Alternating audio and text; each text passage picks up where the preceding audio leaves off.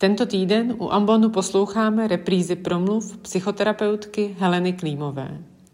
Dnešní druhá promluva bude o zázračném čase Kairos, ve kterém jsme se ocitli. Příjemný poslech vám z Fortny přeje Hana Říhová.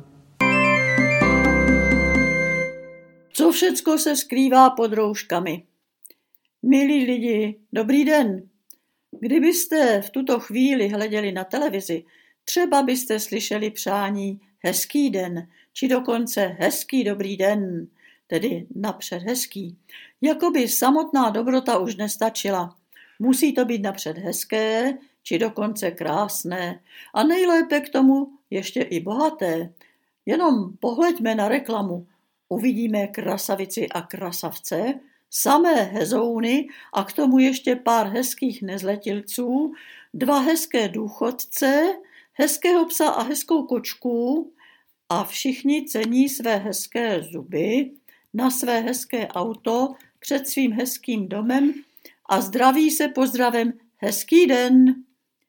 Jenže třeba je provází něco, co oči nevidí jako hezké, protože to oči nevidí vůbec. Provází je třeba zadluženost, přepracovanost, málo času na sebe navzájem, poruchy na rozhraní duše a těla, ledabilost ve věcech občanských. To hezké je na úkor toho dobrého. Slyšíte ten rozdíl? Ale pojďme se, milí lidi, pojďme se podívat na něco nového. Pojďme se teď podívat ven. Ale napřed si nasaďme roušku. Beru si roušku a vycházím na povolenou cestu. Potkávám lidí nemnoho, ale zřejmě se stamé známé, až se divím. Vidím paní, tedy vidím kousek paní, to, co vyčuhuje nahoře z roušky. Směje se na mě očima a říká, já jsem vaše sousedka a viděli jsme se přece v Havlovic Lucerně. A dodále a potkávám další zakuklence, mnozí mne zdraví jako sousedku a mají legraci z toho, jak já je nepoznávám. Jiní se na mne očima smějí, jako na starou známou, kdo si nabízí, že mi donese nákup. Žasnu, že mám tolik známých a ani o nich nevím. A nebo, a nebo možná to ani nejsou známí, jenom nás něco náhle spojuje.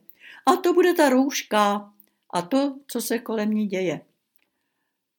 Roušky s nadšením šijí mnohé ženy náhle vypuzené z pracoviště.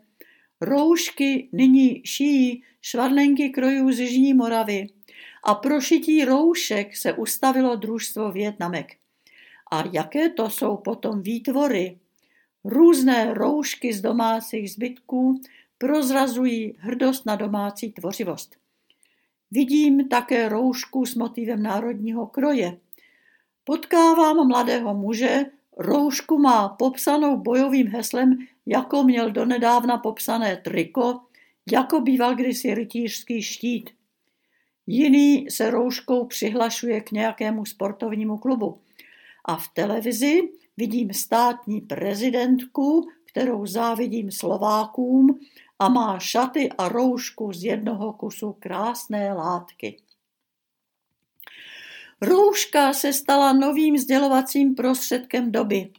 Lidé si skrze roušku sdělují svoji zálibu, vkus, vynalézavost a zejména identitu. My jsme teď národ roušky a konečně nás něco sjednocuje.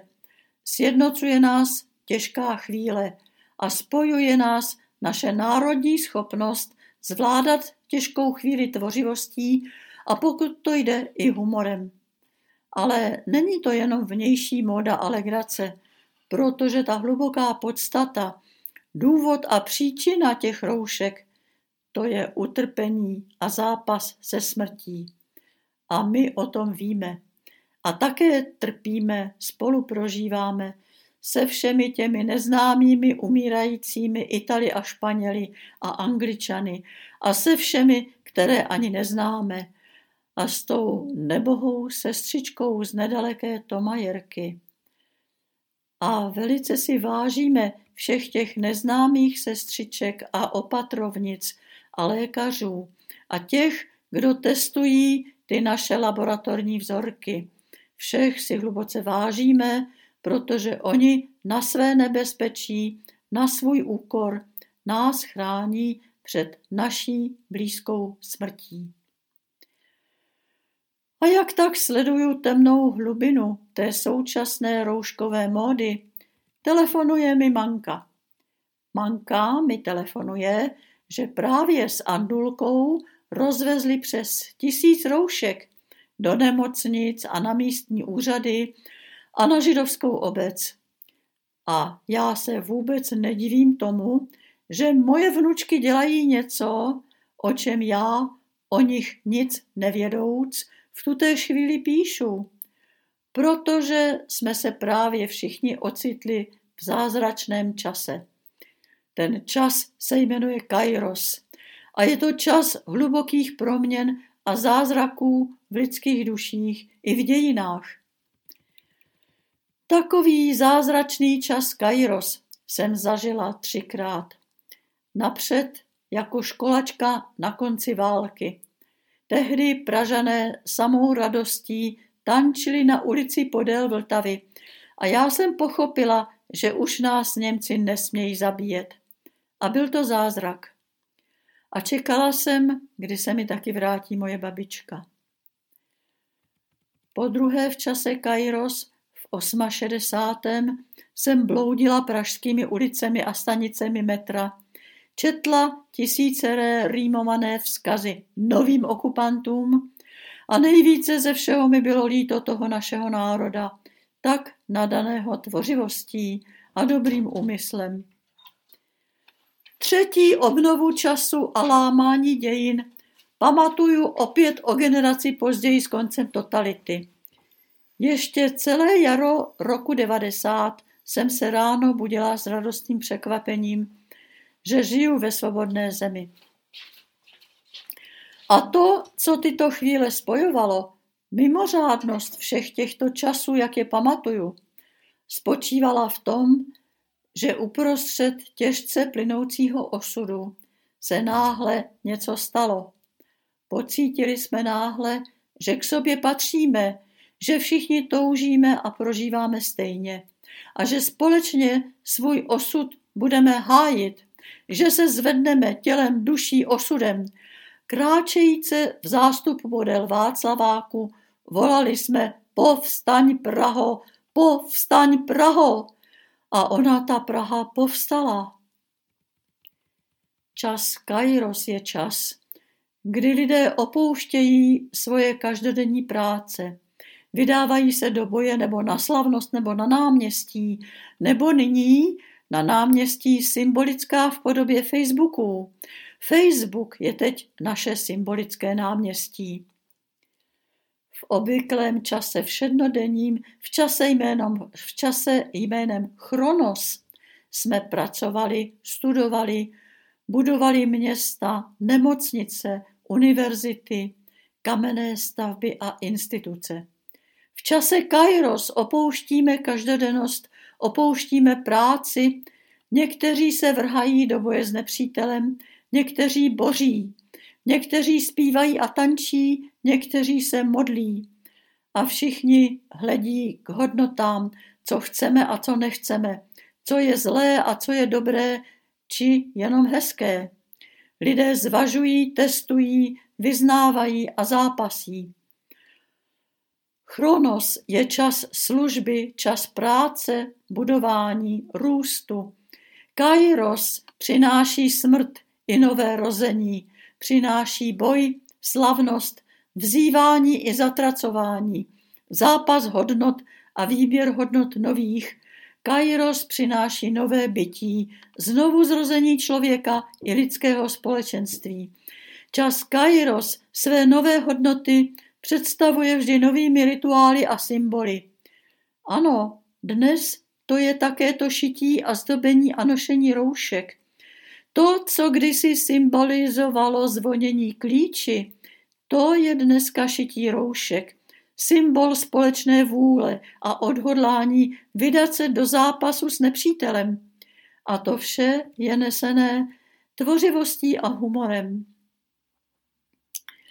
Ale ten společný nepřítel, který nás spojuje nyní, je zcela nového druhu.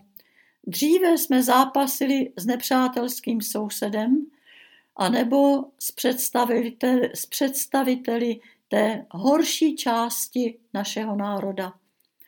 Náš nepřítel nynější ale není vůbec lidského druhu, je to monstrum. Spíše připomíná ničivou, nepředvídatelnou moc přírodních živlů, tak jak ji znali, jak se s ní potýkali naši předkové ještě dávno před civilizací. A tak při veškerém nebezpečí, která, které nám tak hrozí, a nemajíce hlavního nepřítele lidského, mohli bychom zažívat i spojenectví se všemi ostatními lidmi přes celou zemi. Musíme tu příležitost využít pro změnu k dobrému. Až pomine čas roušek, nikdy už to nebude stejné jako před nimi, jako před rouškami. Čas Kairos přinese velikou změnu pro další generaci, tak jako tak, ale jaká to bude změna?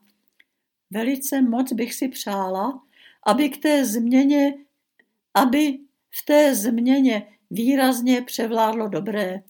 Aby se nám to pro tu další generaci už konečně podařilo. A to je na nás právě nyní. Jenže jak to poznáme? Jak se má občan vyznat, ke komu se přiklonit, komu věřit, koho následovat? Jak to občan pozná? První poznávací znamení. Neřídit se podle toho, co je hezké, bohaté a mocné. Hledět na pravdivost.